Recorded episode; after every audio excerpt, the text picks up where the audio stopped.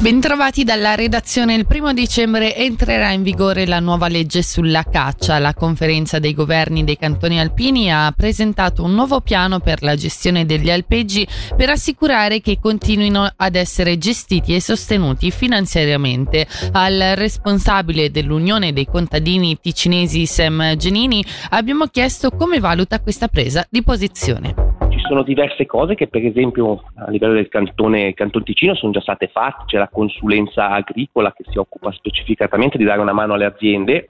c'è uno studio che stava verificando a tappeto di tutte le aziende ticinesi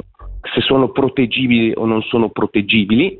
E questo è molto importante, è uno studio che continua quanto già fatto nel 2017-19 da Agridea che dimostrava che da noi il 70% delle aziende ticinese di allevamento non erano proteggibili ragionevolmente. Però per me eh, quello che manca adesso in questo comunicato stampa sono appunto le aziende che non possono essere protette con delle misure ragionevoli. Quindi tutte queste qua che sono una gran parte del nostro cantone, cosa fare? Si vogliono chiudere, che vuol dire una grossa perdita di alpeggi, una grossa perdita di territorio, si imboschirebbe quindi anche una perdita di biodiversità o cosa si vuole fare appunto per queste aziende. Noi abbiamo sempre detto che nei luoghi dove non è possibile proteggersi, per noi ci vuole una tolleranza zero per il grande predatore.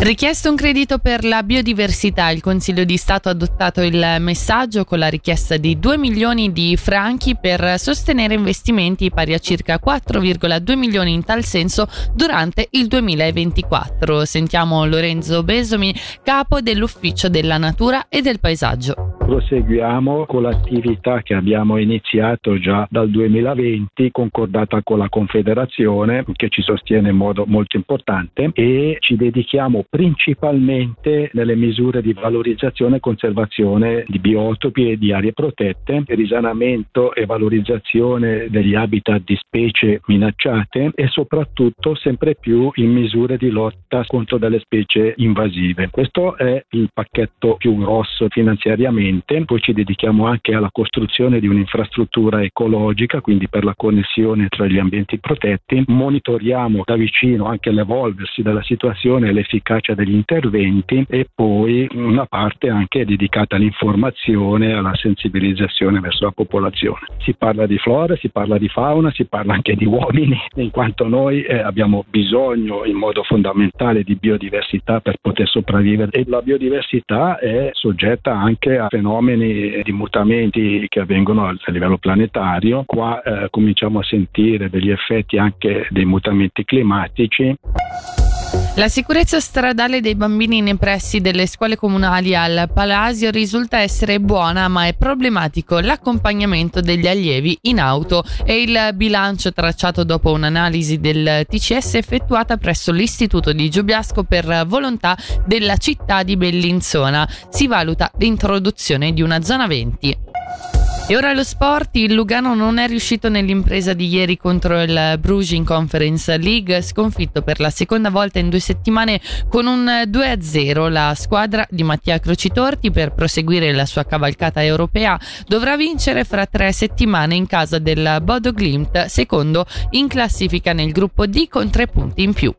certe squadre oggi non possono più giocarsi la qualificazione, noi invece andiamo alla quinta partita in Norvegia a provare il tutto per tutto, andremo là senza paura come lo facciamo sempre, sappiamo che comunque il Bruges era la squadra più forte del gruppo, con giocatori sicuramente che a livello internazionale hanno tanta tanta esperienza più dei nostri, però ecco dopo quattro partite sicuramente penso che non c'è una volta che siamo usciti non a testa alta, ce la giochiamo sempre ed era questo il grande obiettivo. Eh, migliorare, imparare, penso che lo facciamo ogni giovedì, però con la consapevolezza che possiamo ancora giocarcela e andremo sicuramente in Norvegia a cercare di, di portare via questi tre punti. ora le previsioni del tempo, oggi al sud schiarite con limite delle nevicate sui 1100 metri, a basse quote temperatura massima 12 gradi.